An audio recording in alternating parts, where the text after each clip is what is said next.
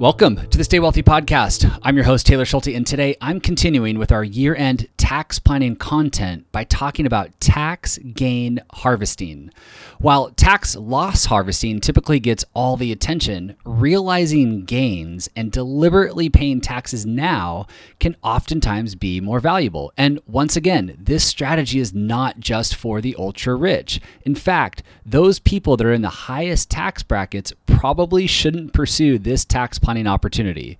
So, if you want to learn how to harvest gains and reduce your future tax bill in retirement, today's episode is for you. For all the links and resources mentioned, head over to youstaywealthy.com forward slash 90.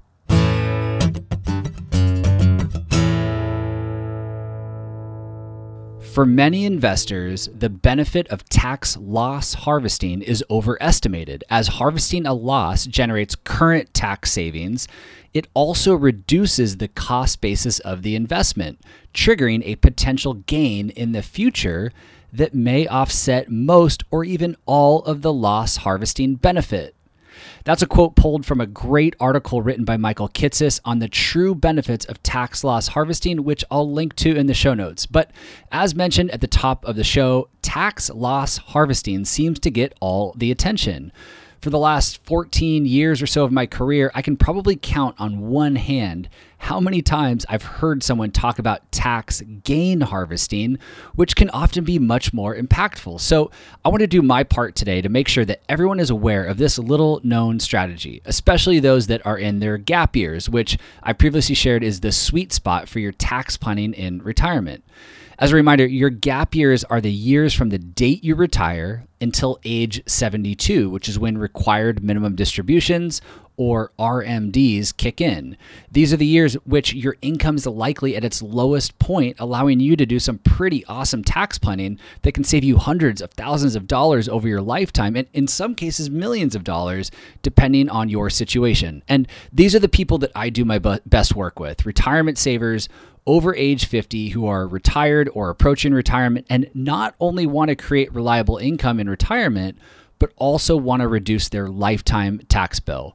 Just a quick side note if you're ever interested in evaluating my firm, just a quick reminder that we offer a free retirement checkup, which includes a tax analysis. So you can see exactly how we can help you before ever deciding to hire us. There, there are no strings attached here. Just go to definefinancial.com and click on the magenta purplish button on the homepage. You can't miss it. And before I go any further, I want to emphasize that I'll be sharing a lot of numbers and hypothetical scenarios today regarding taxes and investments and tax planning. This is just for information and educational purposes only. It is not advice. Please, please, please talk to your trusted advisors, your financial advisor, and your tax professional before ever taking action. Okay, so the first thing to know before we get into, into the details of capital gains harvesting is that long term capital gains have their own tax bracket, which is separate from your ordinary income tax bracket. In fact, there are four long term capital gains tax brackets. And to keep things simple, I'm just going to share the four capital gains tax brackets for a married couple who's filing jointly. If that's not you, I'll, I'll link to the other tax tables in the show notes so that you can take a look. So, if you're married filing jointly, here are the four long term capital gains tax brackets in 2020. 0% capital gains rate is applied if taxable income is between $0 and $80,000. 15% capital gains rate applies if income is between $80,000 and $250,000. If your income is between $250,000 and $496,000, you're going to pay a capital gain, long-term capital gains rate of 18.8%. And if you've got taxable income higher than $496,000, you're going to be paying the maximum long term capital gains rate of 23.8%. So those are the four long term capital gains tax brackets in 2020. As you might have guessed, those last two tax, brackets, 18.8% and 23.8%, are a result of the Medicare surtax of 3.8%, which was part of the Affordable Care Act of 2010. So again, four long-term capital gains tax bracket tax brackets: 0%, 15%, 18.8%, and 23.8%. Really quick, I just want to highlight and emphasize one more time that we're talking about long term capital gains here, which applies to securities held longer than 12 months. If you have an investment that's gone up in value and you've held it for less than 12 months, that would be considered short term, and short term capital gains are taxed at ordinary income. So, for the sake of today's conversation, just know that we're only talking about positions that you've held for longer than a year. So, going back to the tax rates on long term capital gains, if a married couple filing jointly has taxable income between zero and $80,000 in 2020, they're going to qualify for 0% tax on long term capital gains. And if you're in your gap years, and you have most of your investments in qualified retirement accounts like IRAs and 401ks, and you've delayed Social Security to age 70, it, it's very likely that your taxable income is going to be less than $80,000. So here's a, a, hypothetical example to show you how this, this strategy might work in action. Tom and Linda retired at age 60 and they're living off of a $50,000 per year pension plus just some cash savings that they have in the bank while they wait for Social Security to kick in. Uh, they're going to get the standard deduction of $24,800 uh, which means after that deduction, their ordinary income is going to drop to $25,200. This puts them in the 12% ordinary income tax bracket, and it also puts them in the 0% capital gains bracket with just under $55,000 of wiggle room left until they're taxed at 15% on long term capital gains. This means that Tom and Linda could realize just under $55,000 in long term capital gains at a 0% rate which is great because Tom bought $10,000 of Tesla stock just over a year ago in his in his Robinhood account and it's now worth $60,000. In other words, he has a $50,000 long-term gain on his Tesla stock. He bought it for $10,000 just over a year ago and now it's worth $60,000. So he's sitting here with this $50,000 long-term capital gain. But here's the deal. Tom doesn't think Tesla's going to stop here. Tesla Tom thinks that Tesla's going to keep going up and up and up and he doesn't want to sell his stock. However, if Tom is right and Tesla stock keeps going up, his tax liability, uh, in other words, his gain on his investment, is just going to get higher and higher and higher. Plus, when Social Security kicks in at age 70 and his required distributions begin at age 72, Tom and Linda are easily going to be in a higher tax bracket, which means he's likely going to be paying at least 15% capital gains uh, on his Tesla stock when he finally sells. To combat the issue of a higher future tax bill, Tom can take advantage of tax gain harvesting. He can simply sell all of his Tesla stock today, realize $50,000 of long term capital gains at 0%, and immediately repurchase $60,000 of Tesla stock. So by doing this, he'll still get to continue holding his precious Tesla stock for the long term, but he just reset his cost basis to $60,000. In other words, he'll only pay capital gains tax on gains above $60,000 going forward instead of his original purchase of $10,000. So, needless to say, Tom is, is pretty excited about this, especially since he knows that his taxes are going to be a big hurdle for him at age 72 when all this other income kicks in. If you're paying close attention there, I know it was a lot, but if you're paying close attention, you notice that I said Tom could immediately repurchase his Tesla stock. Now, this is one of the great advantages of tax gain harvesting when compared to tax loss harvesting with tax loss harvesting, as you might know, you have to navigate around what's called the wash sale rule. And just in short, you can Google it on your own, but in short, the wash sale rule says that if you sell an investment at a loss, you have to wait 30 days to buy it back. But thankfully, that doesn't apply to tax gain harvesting. Tom can sell his stock, harvest the gain, and then immediately buy it back. There's no wash sale rule.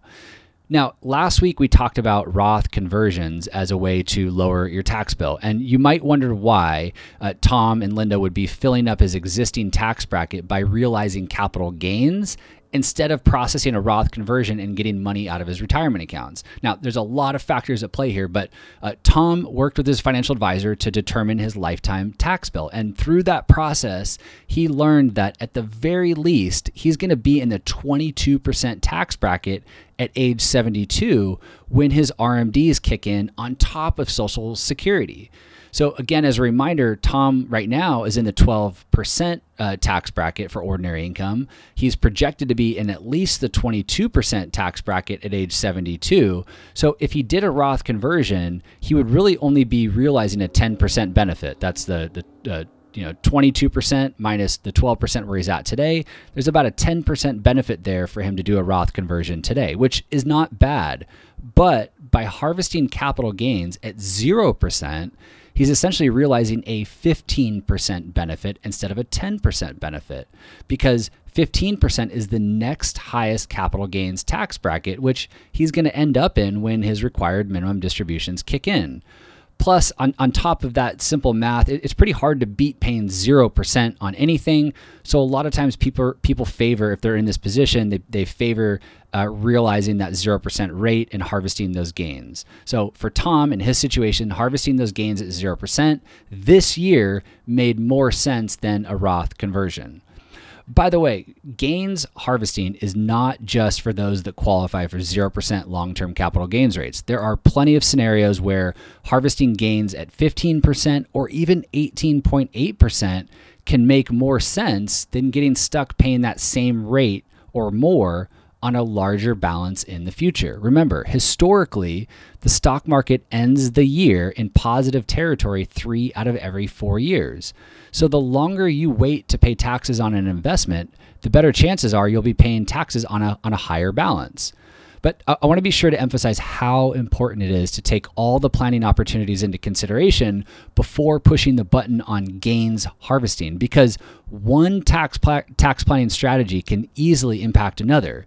For example, if you have other income sources or maybe you plan to do some partial Roth conversions, the amount of capital gains that you can harvest at 0% gets reduced. Also, Realizing additional income through Roth conversions or gains harvesting, as you might know, can cause Social Security to become taxed and your Medicare premiums to increase. Also, more complex things can come into play, like charitable giving plans, changes in state income taxation, and future tax rates of your retirement accounts that are going to be inherited by your heirs. So it's this this balancing act between Roth conversions and gains harvesting and some of these other tax planning strategies that, that must be properly navigated each and every year to ensure that your unique financial goals are all met and all of the opportunities are maximized. Uh, to try and help simplify some of your decision making here, I want to leave you with three reasons why you might not want to harvest capital gains. Number one is if you plan to hold securities until death. And in this case, if you plan to, if Tom plans to hold his Tesla stock uh, until death, his heirs will receive what's called a step up in basis, which is likely going to be more impactful than harvesting his his capital gains while he's still alive. So, for example, Tom's Tesla stock, right? He bought for $10,000. Let's say that he intended to hold it till death. And when he died uh, at age 100, it's now worth $500,000. His child, he's got one child, his only child is going to inherit this $500,000 of Tesla stock and the cost basis is going to immediately step up to that $500,000, meaning his son could sell all $500,000 worth of stock and not pay any taxes on it. That's that step up in basis. So, if you plan to hold securities until death that have uh, long term capital gains, then you know harvesting gains now while you're alive may not make sense. The second reason is if you're at the upper end of the 35% tax bracket and you're already paying the maximum of 23.8% on long term capital gains. Uh, it depends on what your future tax bill might look like, but if you do anything at all in the tax planning department, it likely makes more sense to fill up your 35% ordinary income tax bracket, uh, which would save you two percentage points before reaching that next bracket of 37%. So if you do anything at all, and again, it depends on, on a multitude of factors, but it, it probably makes more sense to fill up that 35% tax bracket uh, rather than paying the maximum amount on long term capital gains. Uh, as mentioned earlier in the show, gains harvesting really does benefit the middle class and the mass affluent. The ultra rich who are already in the, the higher you know two tax brackets, not so much. Uh, number three, the third reason why you might not want to harvest capital gains is if you have a lot of carry forward losses. In other words, if you have losses from previously sold securities that that can be applied to, to future gains. In this situation, it likely makes more sense to apply these losses against higher future tax rates than to absorb them now while you're in a low tax bracket. Um, if you're not sure if you have uh, carry forward losses or not, your financial advisor or tax professional should be tracking this and should be able to tell you if you have them. If you have a lot of carry forward losses, again, that's a third reason why you might not uh, want to go forward with, with tax gain harvesting. So, as you can tell, as I've already mentioned, there are a lot of moving parts at play here, and pulling one lever can impact another. Uh, the big idea that I wanted to bring to the surface, just like the one takeaway for you, is this idea of harvesting gains versus losses, especially if you're in your gap years and you can take advantage of your low tax bracket. For all the links and resources mentioned today, head over to youstaywealthy.com forward slash 90. Thank you, as always, for listening, and I'll see you back here in two weeks for more year end tax planning strategies. This podcast is for informational and entertainment purposes only and should not be relied upon as a basis for investment decisions. This podcast is not engaged in rendering legal, financial, or other professional services.